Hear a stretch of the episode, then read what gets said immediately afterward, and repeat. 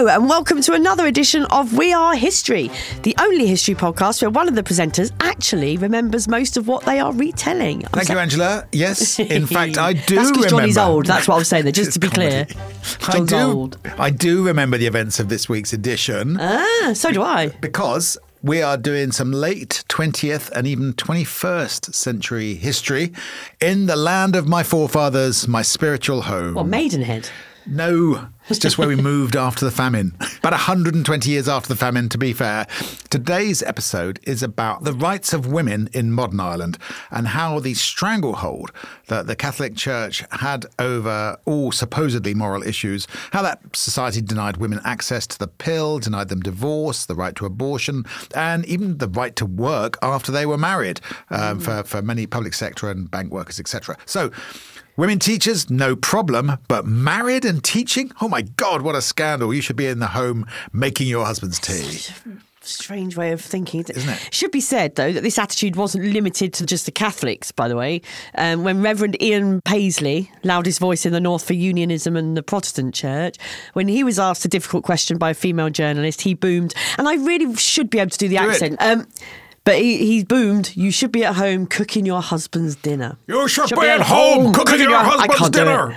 Dinner, dinner. You, yeah. you should be at home. Anyway, you get the idea. So, yes, and of course, all of Western society was plagued by misogyny and sexism, homophobia and social conservatism. Ireland was not unique in that. It's just that compared to the U K or other Western European countries or other English-speaking societies around the world, such as U S A, Canada, Australia, New Zealand, Ireland was particularly repressed and under the subtle but almost total control of the Catholic Church. Mm. So, Angela, my inspiration for this uh, was the book We Don't Know Ourselves by Fintan O'Toole. You've been uh, talking about this book for I know. a long time, yeah. John, so I'm glad we're finally doing something yeah, based on it. It's part personal, but most mostly it's social history of Ireland um, in the lifetime of that fine writer. So let's do what I like to do, John. Go let's back. go back a little bit for context. Um, Ireland gains its independence from the U K in nineteen twenty-one. You can listen to our podcast on the Easter Rising of nineteen sixteen. Indeed. To hear about that. And partition meant that most of the Protestants in Ireland were not part of this new state. So Ireland declares itself a republic after the war and it's no longer under the British crown. So Ireland was free. But was it, Angela? Mm. It was free from the rule of London to a large degree. But as so often in a society that has suffered repression, there was another form of repression waiting in the wings. Yes, indeed. So the Republic of Ireland, the twenty-six counties that made up the Irish Free State, was overwhelmingly Catholic and very devout Catholic too. Not just turn up for the odd mass in the hope of getting your kids into the middle-class church school like it is here. Um, so Ireland was obviously a, a fully functioning democracy. Uh, women had the vote from nineteen eighteen as part of the United Kingdom. And in fact, did you know, well, I know you knew, John, because it's in your notes, but I did know this. The first woman elected to Westminster ever was an Irish woman. It was Constance Markievicz, um, but she didn't take her seat in Westminster because she was a Sinn Féin M P. So it's always, was she the first woman in Parliament? Good Technically, pub, yes, but... Good you know. pub quiz question. Absolutely. Yes, I've had it a yes, few times. Absolutely. That. It's always a good one. People can argue about the wording of the question. We yeah. love that. So Éamon de Valera, who was like the father of the nation, was determined to model Ireland to be everything that England was not. So where Britain was industrial, Industrial, Ireland would be a rural economy. England was Protestant, Ireland would be Catholic. The Republic of Ireland made its religion part of its national identity. And the overwhelming sense I got from reading Fintan O'Toole's book and also um, another book I read, Ireland, the Autobiography, a collection of essays and articles edited by John Bowman, was that Ireland was like this sort of papal theocracy where the church set all the moral codes for society. And that's never been a problem to any society, that, no, where the church sets the always moral the, codes. Yep. When the church says what you've got to do, it always ends well. Yeah. Laws didn't need to be aggressively enforced because almost the entire population accepted and believed what they were told at church on a Sunday. So early on in that book, O'Toole describes how on the weekend he was born in nineteen fifty-eight, the Dublin Theatre Festival cancelled an adaptation of James Joyce's Ulysses following an expression of disapproval by the Archbishop of Dublin. Again, you know, cancelling works of art has always turned out well, yes, you know. I know. So no police were called, no doors were locked or edict issued. The Archbishop just had to say he didn't approve of something and it didn't happen. The poor writer had made sure the text wasn't going to offend anyone. He had purged the script of any blasphemous material. And, but Samuel Beckett withdrew three plays from the festival as a result. Sean O'Casey banned all productions of his plays in Ireland in his lifetime. So this is not a particularly significant episode in Irish cultural history, but it sort of illustrates how things were in Ireland at the time. Yeah, the Republic's severe censorship regime meant that Irish cinema goers would have seen a version of Casablanca that cut out any reference to Rick and Ilse's affair in Paris. So we'll always have Paris. Oh, really? What did you do? Go up the Eiffel Tower? I'm saying this, John, because you've written it in the note. I've never seen Casablanca. How can you never have seen Casablanca? Right, brace yourself, John. Do you want to hear some other films I've never seen? Go I've on, never seen a single James Bond film. That's okay. Okay. Okay, I've never seen Indiana Jones. Okay, well, they're, they're fun, but okay, Casablanca yeah. is a masterpiece. You've yeah, got to watch it. Okay, I will. Stay That's in. my homework for next week. It's such a it's such a great political film. Yeah, it's about, I don't know why I've never watched it. It's about it's love, just... it's about love versus duty, it's about, you know... Oh, what are you, the Casablanca advertising I bloody love board? Casablanca. I will watch Casablanca. Anyway. Anyway, Ireland wasn't oppressed by the Catholic Church with nuns wielding batons and controlling water cannons. It wasn't a violent suppression yeah. from a religion. Priests weren't rounding up their congregation with batons and riot shields. The only torture for most of the population were the really long sermons on Sunday morning. You know, nobody was lo- arrested and locked up for criticising the church. It wasn't like other... It wasn't like Iran or religion. No, exactly. No, no. So, you know, it's quite interesting that people still did as they were told. Yeah, and... they went along with it. But, yeah. there was, there was, but there was still terrible suffering inflicted on powerless people by the church. Mm. Sexually abused children with no one to turn to, young mothers forcibly separated from their babies, babies and girls buried in secret, girls enslaved in laundries. Again, sexual abuse by priests was, of course, not unique to Ireland. Uh, but I would argue the overall oppression was worse in the Republic because of the stranglehold that the church had over the populace and the Irish establishment and the absolute impunity enjoyed by the hierarchy of the Catholic Church in the Republic. That's it. It's that these things went on and everyone was quite happy to sweep it under the carpet yeah, because yeah. of the power of the yeah. church. All of this because the church knew best. No one's going to question the word of the priest or the nuns or the bishops who are beyond criticism or scrutiny. And society had such strict notions of the sanctity yes. of the Catholic Church, and therefore they could get away with it. Exactly. So we pick up our story in nineteen seventy, which is uh, as good as any place to start. That is the year that the Irish Women's Liberation Movement was founded. Now, you must be glad, Angela, that I'm doing another one about feminism. Yes, John explains feminism to me, part seven hundred twenty-three. Sorry, Angela, so if I could just talk over you about this feminism.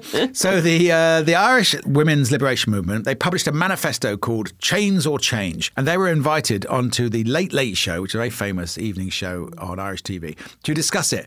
And the Taoiseach, the Irish Prime Minister, was watching this show at home and decided to head down to the studio to answer them directly. Wow, imagine that. Well, I'll go down there and deal with it now. That's what happens when you live in a small country. It's just down the road. It's they're filming it. It's like, yeah, yeah. Imagine that in Britain. Prime Minister sitting at home watching Question Time or something thinking, that's not right, I'll pop down there myself and answer it on air. Yeah, so Gareth Fitzgerald told the women live on air that these problems were the women's fault for never having asked for change before. And of course, they got mad with him and there was a massive screaming match on the telly. Oh my God, that whole, it's, it's always a woman's fault. It's always in some fault. way, it's always the women's fault. Um, and after that attention-grabbing exchange, the I W L M, as we'll call them from now on, on yeah. uh, held their first public meeting in Dublin, and over a thousand women turned up. Yes. Now, I don't think it'll be exaggerating to say that in Ireland at this time, the Women's Liberation Movement had their work cut out. Yes. So in nineteen seventy in Ireland, a woman could not get divorced. She could not get access to contraception. Rape was not illegal in marriage. There was obviously no abortion. A woman couldn't sit on a jury. Uh, I mean, technically, if she was a property holder, but nearly all the property holders were men. And just the very levels of poverty in the countryside impacted women the hardest. Always does, doesn't it? And yeah. that that the thing about divorce, I think I just I knew that, but I hadn't really thought that in the seventies you could be trapped in an abusive marriage and there's nothing you can do about it yes. as a woman.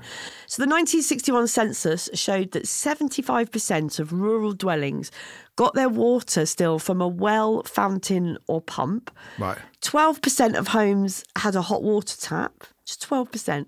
And a survey of the Irish countrywoman revealed a third of a woman's life was spent carrying water. And I don't mean like, you know, round the belly area like I do. I mean actually yeah, carrying one, yeah. water. It's like sort of sort of, sort of African sort of yeah, village, in isn't the it? sixties. Yeah, this is in the rural island. But uh, so that was, you know, that was the lot of women, that they were mm. drudges, you know. Um, I'm But I've not read this anywhere or heard anyone else say it, but I think it's not... But, un- but John's a white middle-class man and he's got a feeling. I've got a feeling. I've got a feeling. But I think it's not unreasonable to suggest that if women had not got the vote in nineteen eighteen when Ireland was part of the U K, then women's suffrage would not have been brought in by an Irish government. It would have come much, much later, as it did in France, for example, in nineteen forty-five. Yeah. So uh, a woman could not go into a pub and buy a pint of Guinness. Many pubs refused to admit women altogether. Fintan O'Toole recalls quite late on uh, getting a couple of pints of Guinness for him and a woman. And when the barman realised that the other pint was for a woman, he insisted on putting it into two half glasses. Well, that happened to me once in Northern Ireland in the nineties. Wow. When I ordered a pint of Guinness in a pub and the guy just poured me a half and said, you'll have that. That's insane, isn't it? Yeah, in the nineties. So the marriage bar meant that any woman who worked for the government or a bank or a large organisation, so that means uh, teachers, civil servants, secretaries to the council, whatever, the moment you got married, you had to give up your job. Yeah, and these women who'd loved being teachers had to resign their posts and stay at home cleaning and cooking. Imagine that. You've got a job that you yeah. love, you're teaching children, you're providing a service yeah. to society. But the minute you get married, no, your yeah. only job is to look after your household, your husband. Yeah. And of course, a lot of the teaching was done by the church, nuns and priests. So, you know, don't hold your breath for comprehensive sex education. Yes. And of course, with no education about sex and no contraception, young women got pregnant, which was a deeply shameful thing to happen to a family. Yes. And those that could not afford to get the boat to England to get an abortion were sent to the Magdalene Laundries. Mm. Uh, an estimated thirty thousand girls and young women were incarcerated in these institutions. Yeah. And hard to quantify the fear they exercised over ordinary working class families. Uh, they were originally set up for uh, prostitutes, as they called them back then. Uh, but then the definition of fallen women expanded to include girls who got pregnant out of wedlock. And these laundries needed slave labour, and pressure was put on families to give up girls who were mentally ill or who had got pregnant or were accused of prostitution. And it was always their fault they got pregnant, yeah, wasn't it? Absolutely. Even though they had no education about how that happened, you yeah. know, cycles or anything like that. Yeah, some of them might and be no raped. Access to contraception. Yeah. N- yeah, no laws about consent or anything. No, yeah, it was still their fault somehow yeah. if they allowed that to happen to them. And these would have been working class women with little education or agency, no one of any influence who could speak up for them or challenge the authorities that did this to them. Um, you might have seen the two thousand two film, The Magdalene Sisters. Yes. And of course, there's a film, Philomena, which tells the story of a baby sold to American adopters after it was born out of wedlock, um, with no say for the mother of the child. Absolutely. As right. you know, um, Dara O'Brien yeah. was uh, adopted. Oh, really? And yeah, and he has recently done, I think he's written a book or done a show or something about it. I should know. Sorry, Dara. Um, but he... always knew he was adopted, but it was seeing the film Philomena oh, wow. made him go and look for his mother. Wow. When all of this came out about the Magdalene Laundries, um, after the publication of a government report in twenty thirteen, there were nuns who were very angry that they were being criticised in this way. They maintained that they had provided the country with a service. They devoted their lives to running these institutions and keeping these fallen women from seducing more men. Not from being... Oh, I, I yeah, can't I even... It's terrible. It's just too upsetting, isn't it? Because it's just from seducing more men. Well, uh, you know, they were so yeah, the centre of blame. Were, these women were... Those poor men, John. I know, exactly. They couldn't help themselves. So there was a form of child slavery that basically existed in the laundries and in the industrial schools. Uh, girls who'd been made pregnant, often by older men, worked all hours in terrible conditions. And these places had prison gates and guards, but the women in them had not been charged with any crime. They'd had no trial. Been sent to these places because they were so-called fallen women. And um, often their imprisonment there was indefinite. And they're not at the end of a long lane in remote areas, these places. They were right in the middle of towns, taken in the laundry of all and sundry. Government institutions used them. But such was the secrecy surrounding them that when inmates died, the deaths weren't registered. They were buried in these unmarked graves in the ground. Yeah. And it was illegal not to register a death, but the nuns and priests in the laundries and industrial schools buried thousands of people in these unmarked graves across Ireland during these decades. Yes. And then when these graves were discovered, it was something of a national trauma, right? When people realised yes. what had been going on in the name of religion and yes. they'd got away with this. Yes. And according to Francis Finnegan, who wrote the book Do Penance or Perish, a study of the Magdalene asylums, the laundries didn't just shut down because people became aware of the immorality of them. It was also because they ceased to be profitable because people were starting to buy washing machines. So a formal apology was issued by the state in twenty thirteen and a fifty million pounds compensation fund was set up. Yes. Um, and uh, this is what the Taoiseach and uh, Kenny wrote about the Magdalene Laundries in twenty thirteen when the report was published uh, on this scandal. I believe I speak for millions of Irish people all over the world when I say we put away these women because for too many years we put away our conscience. We swapped our personal scruples for a solid public apparatus that kept us in tune and in step with a sense of what was proper behaviour or the appropriate view, according to a sort of moral code that was fostered at the time, particularly in the nineteen thirties, forties and fifties. We lived with a damaging idea that what was desirable and acceptable in the eyes of the church and the state was the same and interchangeable. So that's pretty frank words there from uh, the Taoiseach. Too bloody right, though. Yeah. Because, of course, the so-called problem of unmarried mothers would have been so much less if they just simply acknowledged that people have sex and that it's a good idea to permit contraception. Yes. I, I, well, for every religion, for every regime that that... has this sort of zero tolerance to contraception and sex education, and it never works because people have sex. It's an innate thing. Absolutely. That is done, whether there's consent or not, and if you're not going to provide protections, then you better bloody well deal with the outcome. It's so frustrating. I think most of our listeners agree with us, Angela. I know, so, I'm not, I'm not, I just... I know, it's maddening. It's, so it's and also very, when you, I don't know, it's so about being a woman. I go, no, that's why I was It's visceral, to, the feeling of... That's why I was keen to pitch, how unfair pitch this it one is. to you, Angela. Yeah. Uh, soon after it was formed, Uh, the Irish Women's Liberation Movement, this is a bit, bit more fun, this bit, Angela. Okay. After it was formed, the Irish Women's Liberation Movement decided to make a stand on, on contraception and organise what was known as the contraceptive train. That sounds so fun. With that planted in your imagination, might be a moment to take a first break.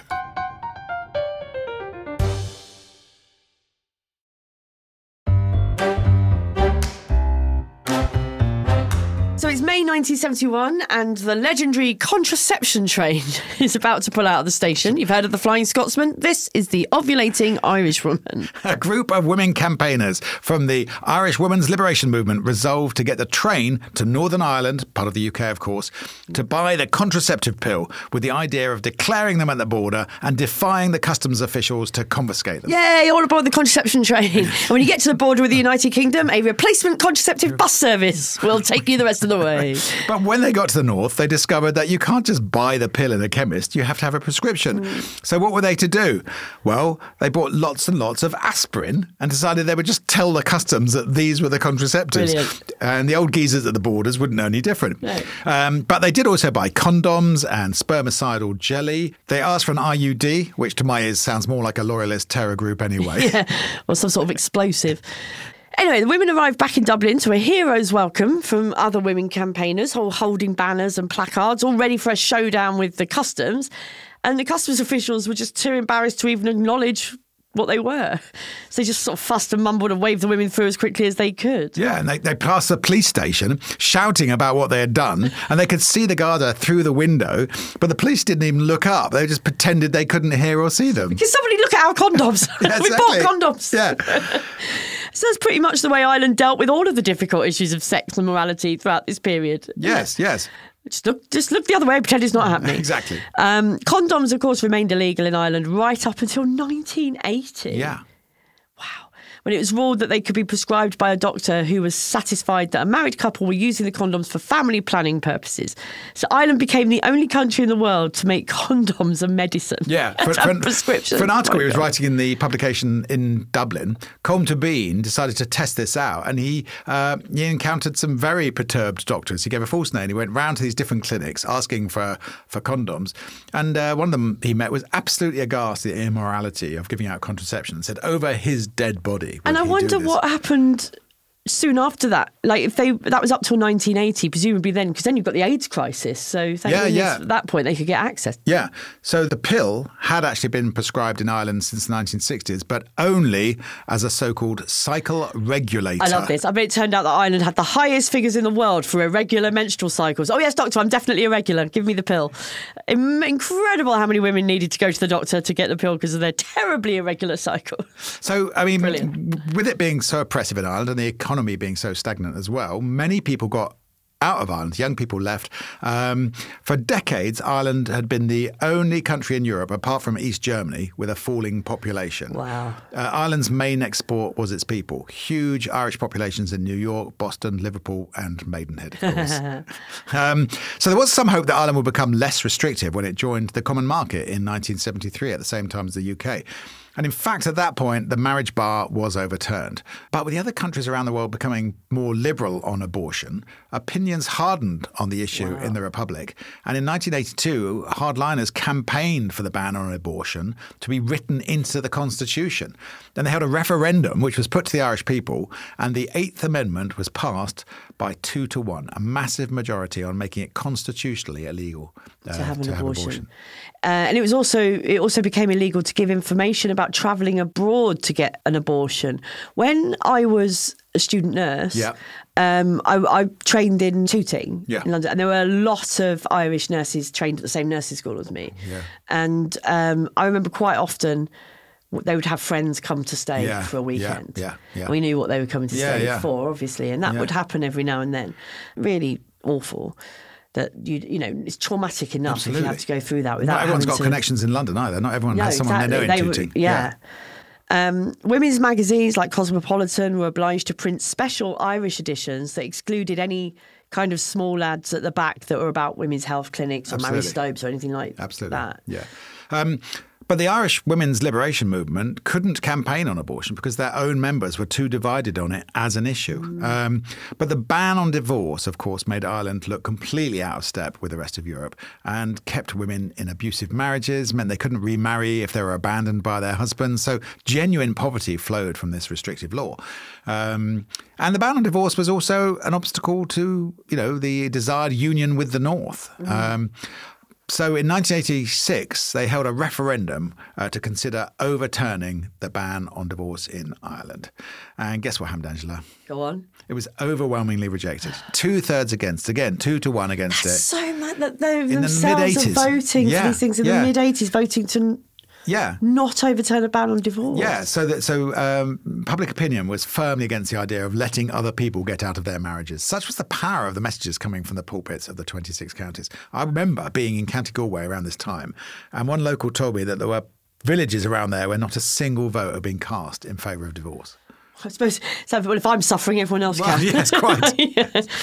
So, uh, so in this case, this wasn't men forcing these values onto women. It wasn't men in power in yeah. high office telling women how to. Ninety, yeah, ninety-seven percent of the population identified as Catholic. So, while over half of Western Europeans never attended church uh, in nineteen ninety, this is true of fewer than one in ten of Irish people.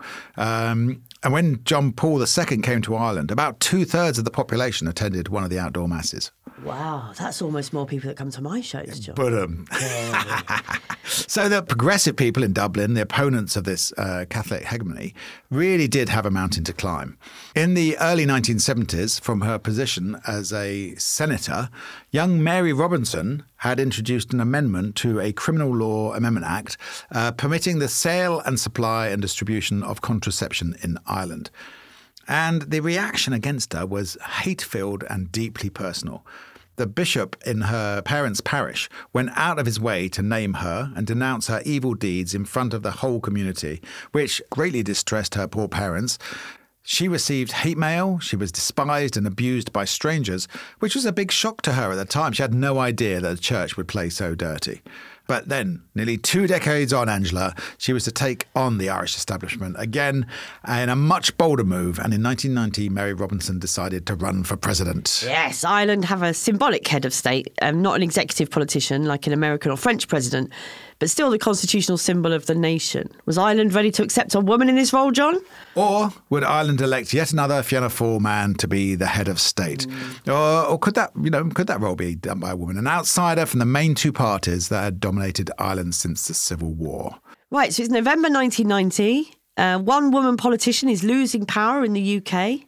That's a that's a little prime minister called Margaret Thatcher, apparently. I've got no opinion about her, John. I know you haven't. No. We'll have to find out a bit more about who she was. Absolutely. But could a more progressive lawyer nominated by the Labour Party become the head of state in the Irish Republic? Well, Fianna Fáil was the uh, party of the Republic, the uh, party of the father of the nation, Éamon de Valera. Now, they were in power for nearly all of the century. Every single president of Ireland could come from Fianna Fáil. What does Fianna Fáil mean?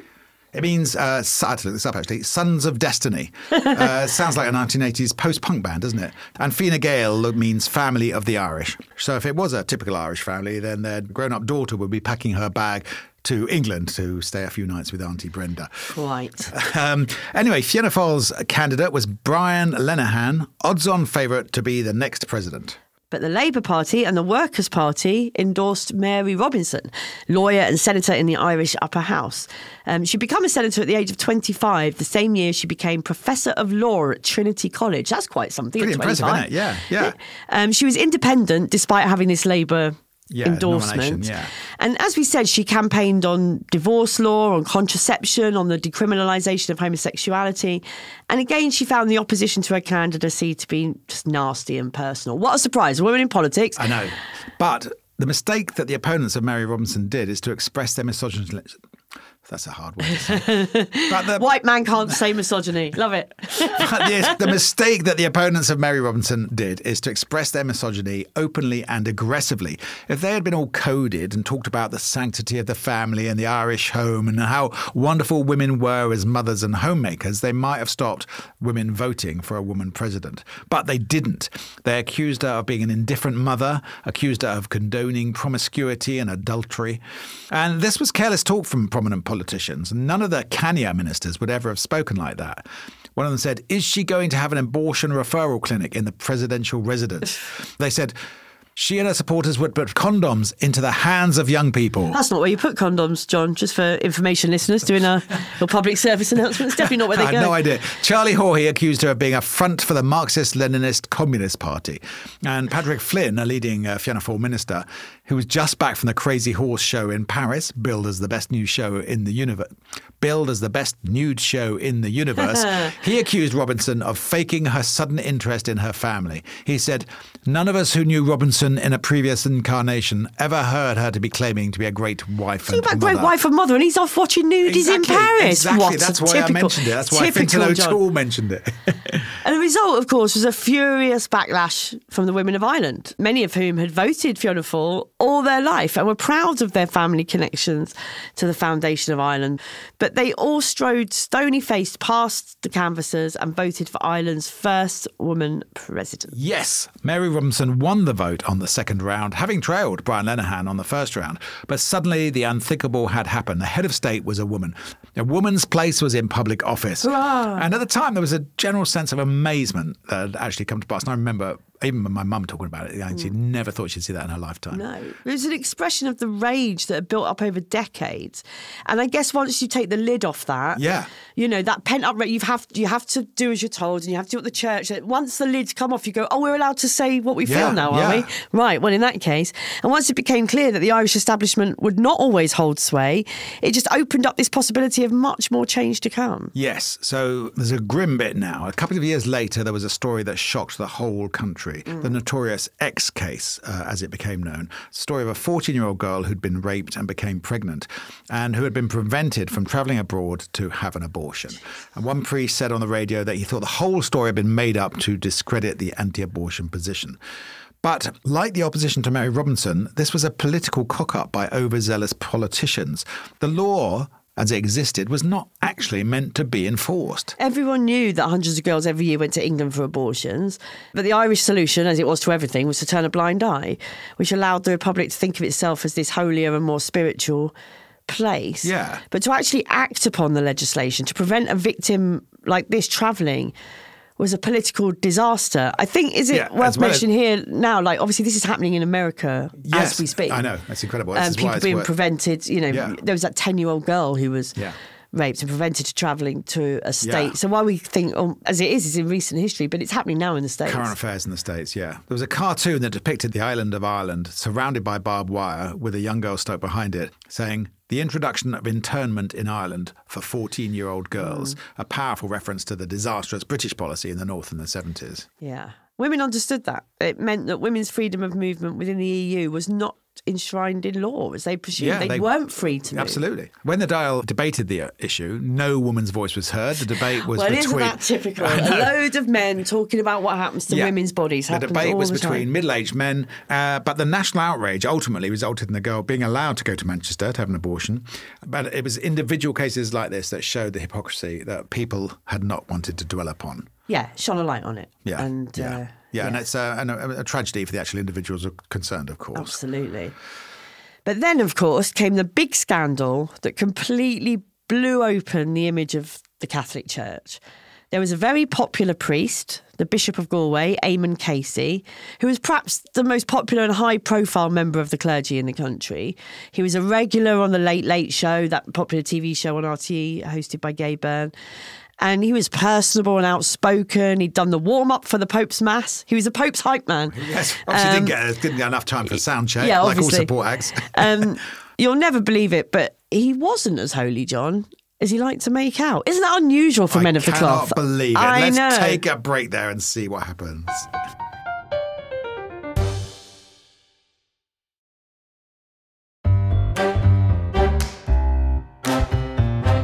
So here we are, we're back, we're discussing um, women's rights in Ireland, and we've just been talking about the Bishop of Galway, Eamon Casey.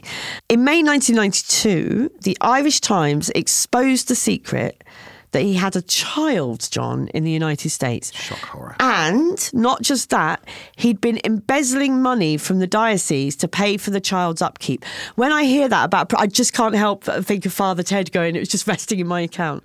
Um, so he'd wanted nothing to do with the child, and he'd wanted the American mother to put it up for adoption, but she went back to the U S A to raise the yes. child. I wonder if she'd been Irish. She might have felt compelled to do what the man of the cloth had told her. Maybe. Um, in fact, Fintan O'Toole suggests that it was the money issue that gave the Irish Times the licence to run with this story. That's what upset people more. Well, it was just that that was like the secret love child of a priest might have been kept secret if it was not that he was corrupt as well. As this was mm. a time when the corruption of senior politicians like Charlie Haughey was such an issue in the Republic. Mm. And the story was an absolute bombshell. It's sort of news you ring up your friends to see if they heard it. Um, perhaps because of the timing of it as well, given that the supporting walls of the establishment were starting to crack and Irish people were becoming increasingly cynical about their so-called elders and betters, you know. Mm.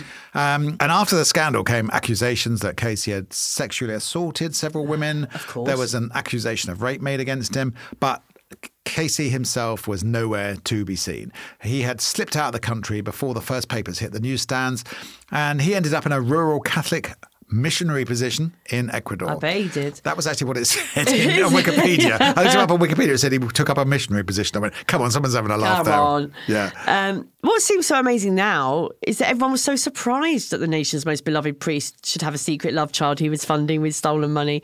Because now we know what we know and we all go, well, duh, of course he did. Um, if you remember in Father Ted, Bishop Brennan has a child in America and we see him being joined in the bath with a naked woman. Yeah. And that was written just three years after this, so Irish viewers would have known exactly what that was referring Absolutely, to. Absolutely, yeah. So with trust in the church starting to crack, there was another referendum on divorce in nineteen ninety-five, and this is only nine years after it had been overwhelmingly rejected. It was passed. Yeah, only just, mind. Um, fifty point two eight percent for and forty-nine point seven two percent against. Incredibly close. My friend, uh, the writer Lissa Evans, at the time she was the producer of Father Ted over there, and she remembers the cast and crew all cheering as the result came through. It meant that Dermot Morgan, the star, could get a divorce and remarry. Wow. And in, in the actual show, they're listening to a horse race, and one of the one of the horses running is, and it's divorce referendum, divorce referendum is about the line. Uh, so this is a massive deal at the time. Mm. And over the next decade or so came more and more stories of sexual abuse by the Catholic Church of children down the decades, scandals that were not dealt with by the archbishops but rather covered up, and uh, and their, their only action was to move the abusive priests to a different parish where the abuse would start up all over again somewhere else. Yeah, there, of course, there's always been hearsay about abuse of children and stories of individual cruelty from what might be considered occasional bad apples in the Catholic Church. I, I remember my mum was brought up right. as Catholic, um, and in Kent. But I remember, I'll never forget her telling me a story about, so she was taught by mostly by nuns. Yeah. And at primary school, so really young, sort of age five or whatever, and, you know, kids wet themselves, have accidents, yeah. whatever, at primary school. And she, she just remembers this little girl in her class had wet herself, and they made her wear her wet knickers on her head for the rest of the God, day. God, it's just so barbaric. I mean, it's it? just so cruel. Yeah. And and um, was it my mum or one of her brothers, I can't remember, told when they were eight that they might as well give up now because they were already going to hell. God. It's, to an eight-year-old child. Incredible. This is uh, in uh, Kent, not in, in Kent, not in, yeah. Ireland. So, yeah. Um, yeah. you know. Uh, but what had never been considered or proved was just the scale of the abuse and corruption. Yes, yes. So Fintan O'Toole, who wrote the book, I'm sort of was my source for this, focuses on one particular T V series, States of Fear. It's made by a friend of his, a television producer who spent a great deal of time documenting, interviewing and compiling witness accounts that covered fifty-two different institutions and incarcerated fifty thousand children. So Mary Rafferty listened in depth to hundreds of survivors and had to take enormous care not to make any mistakes that would have been seized upon to discredit the whole programme about the abuse of children in the reform schools and the industrial schools run by the church. R T E wanted to put the programme out in a late slot, yeah. Um, but Mary Rafferty threatened to withhold the master tapes unless the documentary was put out in a prime slot immediately after the news where people would actually watch it. Yeah, see it. and, and um, the impact on Irish society was immense. Yeah, uh, people had always been vaguely aware that these bad things probably happened. But it was just the scale of it, mm. the universality of it, and to hear the victims talking so undeniably about their own experiences, there was no way the church could pull a veil over any of this. No. With this and all the other stories that came out subsequently, it made the Irish people realise that the clergy had been lying to them yeah. this whole time, that the word of the priest was not the word of God. Yes. They weren't infallible. They themselves were, in fact, probably more holy than their preachers were yes. as people who were, yeah. you know, being good and moral yeah. and all those things. And so as Ireland entered the twenty-first century, the church's stranglehold over matters of morality just no longer seemed unassailable. Yeah. And the number of people in Ireland describing themselves as having no religion doubled. Yes. The abiding sense from Fintan O'Toole's book is that Ireland was controlled for decades using a kind of shared doublethink, a sense of knowing but not knowing. Mm. They knew the girls went off to work in the laundry, but they didn't talk about it or draw attention to it. They knew that some priests abused the trust that was put in them, but that was not a polite thing to mention or dwell upon. It's much like the hypocrisy of the Victorians in London, or I suppose probably our own hypocrisy now that we buy cheap trainers from Indonesia, knowing their child labour laws are probably terrible. We just don't think about it for more than a second. Um, but Fianna Fáil was wiped out in the general election of twenty eleven, as much to do with the financial crash as the loss of faith in the church and the party of the Catholic establishment. And then, amazingly, in twenty fifteen, Ireland became the first country in the world to vote for gay marriage. To incredible. Go from that to being the first country in the world to vote for gay marriage, that's quite something. Yeah, that's why I was so keen to do this, because the mm. journey that Ireland's made over like forty years has been yeah. absolutely incredible. And they voted for it by an incredible, considering how close to the previous referendum yeah, yeah. were, by an incredible sixty-two to thirty-eight percent. Yeah. And the difference now was that people knew gay people. It wasn't hidden away or lied about. They knew people in their yes. communities that were gay, and people stopped pretending that it didn't exist yes. and wasn't a yes. thing. O- only one county of the twenty-six voted against by a tiny margin, a uh, little uh, Roscommon right in the middle there. Uh, the year, the year before, the winner of the Rose of Tralee had come out as gay. Um, yeah. Rose, you know what the Rose of Tralee is? Of, well, I know from Father Ted's Lovely Girls competition. It is about the Lovely Girls competition, but, but it, it's like uh, it's like a sort of annual sort of um, Irish like, maiden parade, like a sort of prize heifer sort of. Yeah, well, it's know. sort of like Miss World, but much more innocent and country girl and pure-faced. You know, you could mm. never have uh, an unmarried mother. No one over twenty-nine. No married, no married women, obviously. And it's sort of you say that makes it more innocent. It doesn't feel no, that. It feels pare- quite the opposite. They're presented as innocent, yes. these girls. Um, but uh, yes, to have the winner of that come out as gay is, mm. was quite a big deal. So, you know, Ireland was clearly changing by twenty fifteen. This was a huge change. But the biggest totem of all in the Catholics' grip on the Constitution was, of course, abortion. Uh, and as we said, the constitutional ban on abortion had only been brought in back in the eighties. Uh, it had always been illegal, mm. but the agitation to get the ban uh, put into the Constitution had occurred in modern times, uh, perhaps as a reaction to its legalisation in the U K and U S A and right across Europe. Did I ever tell you the story of that picture in our house about... So when in, I remember this picture in my uh, house when I was growing up that my mum and dad used to argue about. And what it was that this French couple we knew had come to stay with us. And what I learned later was that she'd come to, to England to get an abortion while it was right. illegal in France. And as a gift, she gave us this picture. Ooh. And my mum put it up proudly in the front room. Ooh. My dad, old Irishman, didn't agree with abortion. He hated seeing this picture because it reminded him that my mum had accommodated these people to have an abortion really? and thing. So this picture would get moved from uh, to, from the front room to the spare room upstairs, and my mum would bring it back down again. It was this battle about the rights and wrongs of abortion played out in my childhood. About Good this on picture. your mum, Good though. on my mum. She was like, yes, she's coming to stay with us. Yes, I'm yeah. going to drive her to the clinic. And you, and yes, you shut up and yeah, it's happening. Shut up, Paddy.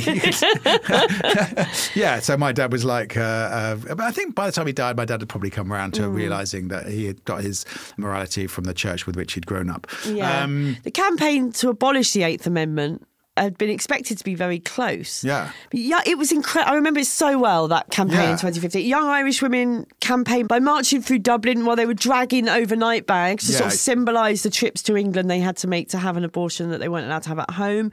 And of course, no one could afford to go to the U K. They might not know how to go about such a thing, have any contacts there to stay with, know exactly. anyone that can help them. Yes, yes. Um, so I want to read an open letter to the Catholic clergy written by the great Irish writer and intellectual Conor Cruz O'Brien.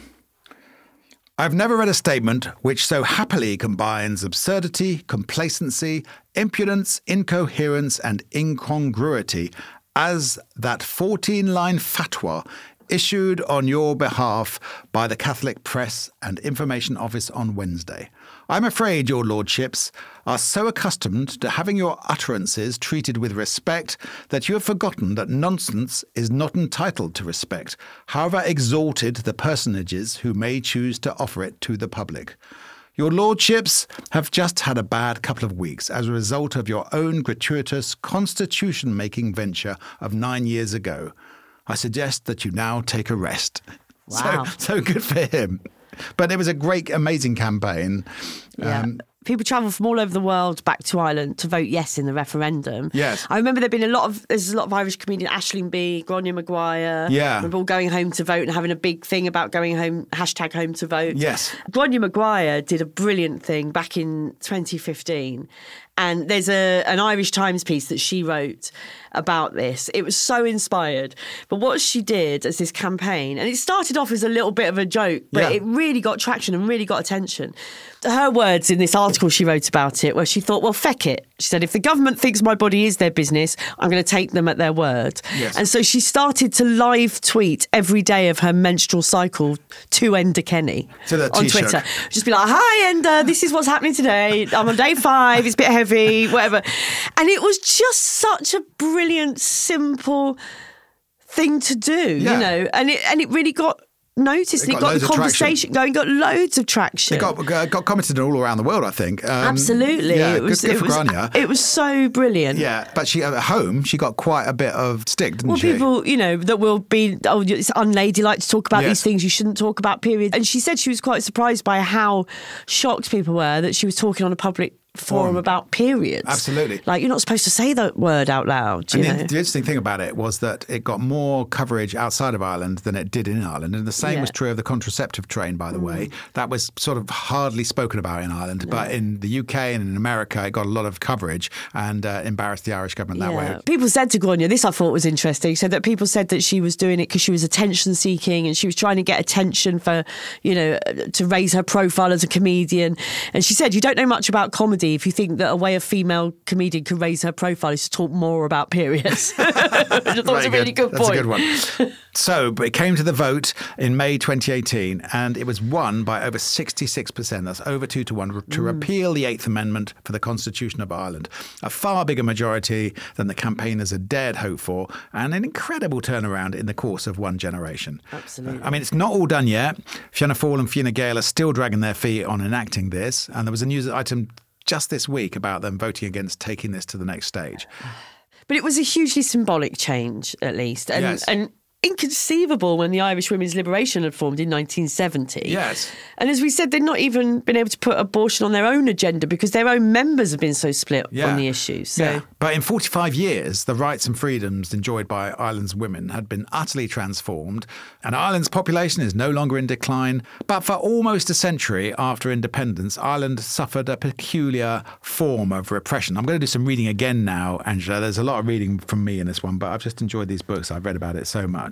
But I thought Fintan O'Toole hit it on the head when he said this.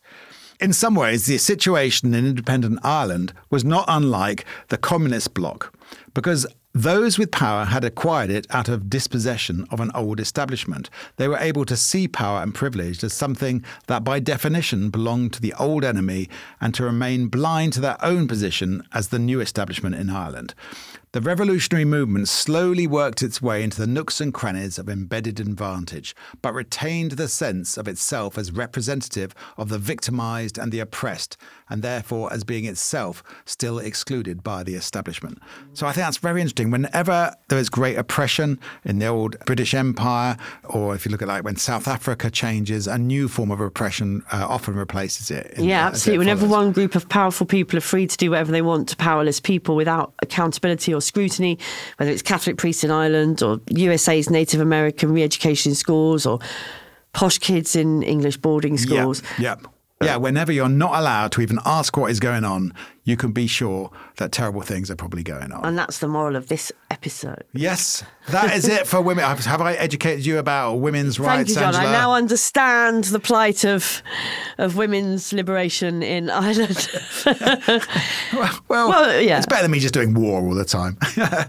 But, uh, well done, the campaigners, male and female, who struggled to make Ireland genuinely free, nearly one hundred years after it was officially free. Yeah. Well done, Mary Robinson. Uh, I think I'd put Mary Robinson in my all-time cabinet of greatest politicians. Yeah. Um, so thank you for listening, everyone. Remember, you can subscribe to the podcast. The link is in the show notes. Um, do give us five stars and stuff on reviews, because that helps push us up the ratings and all that sort of thing. And you can also join our We Are History Members Club if you go to patreon.com slash We Are History. Lots of people have been doing it, John. Yes, got some names uh, Got here. some names, go on. Uh, L F zero nine eight four, it's a lovely name. Oh, Elon Musk's daughter has signed up. How lovely. Um, uh, Wendy Bayless. Thank you. Uh, Katie Marie Young. Caroline Roosman. And Paul Gardiner. To name so but a few. If you'd like to join up, you know what to do. And we will see you next time on We Are History. That's it for Saint Patrick and the Patriarchy. It is. It, uh, we'll, uh, we'll catch you next time, and thanks for listening. Bye.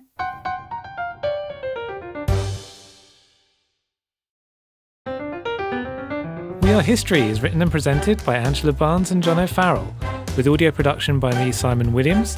The lead producer is Anne-Marie Luff, and the group editor is Andrew Harrison, with artwork by James Parrott. We Are History is a Podmasters production.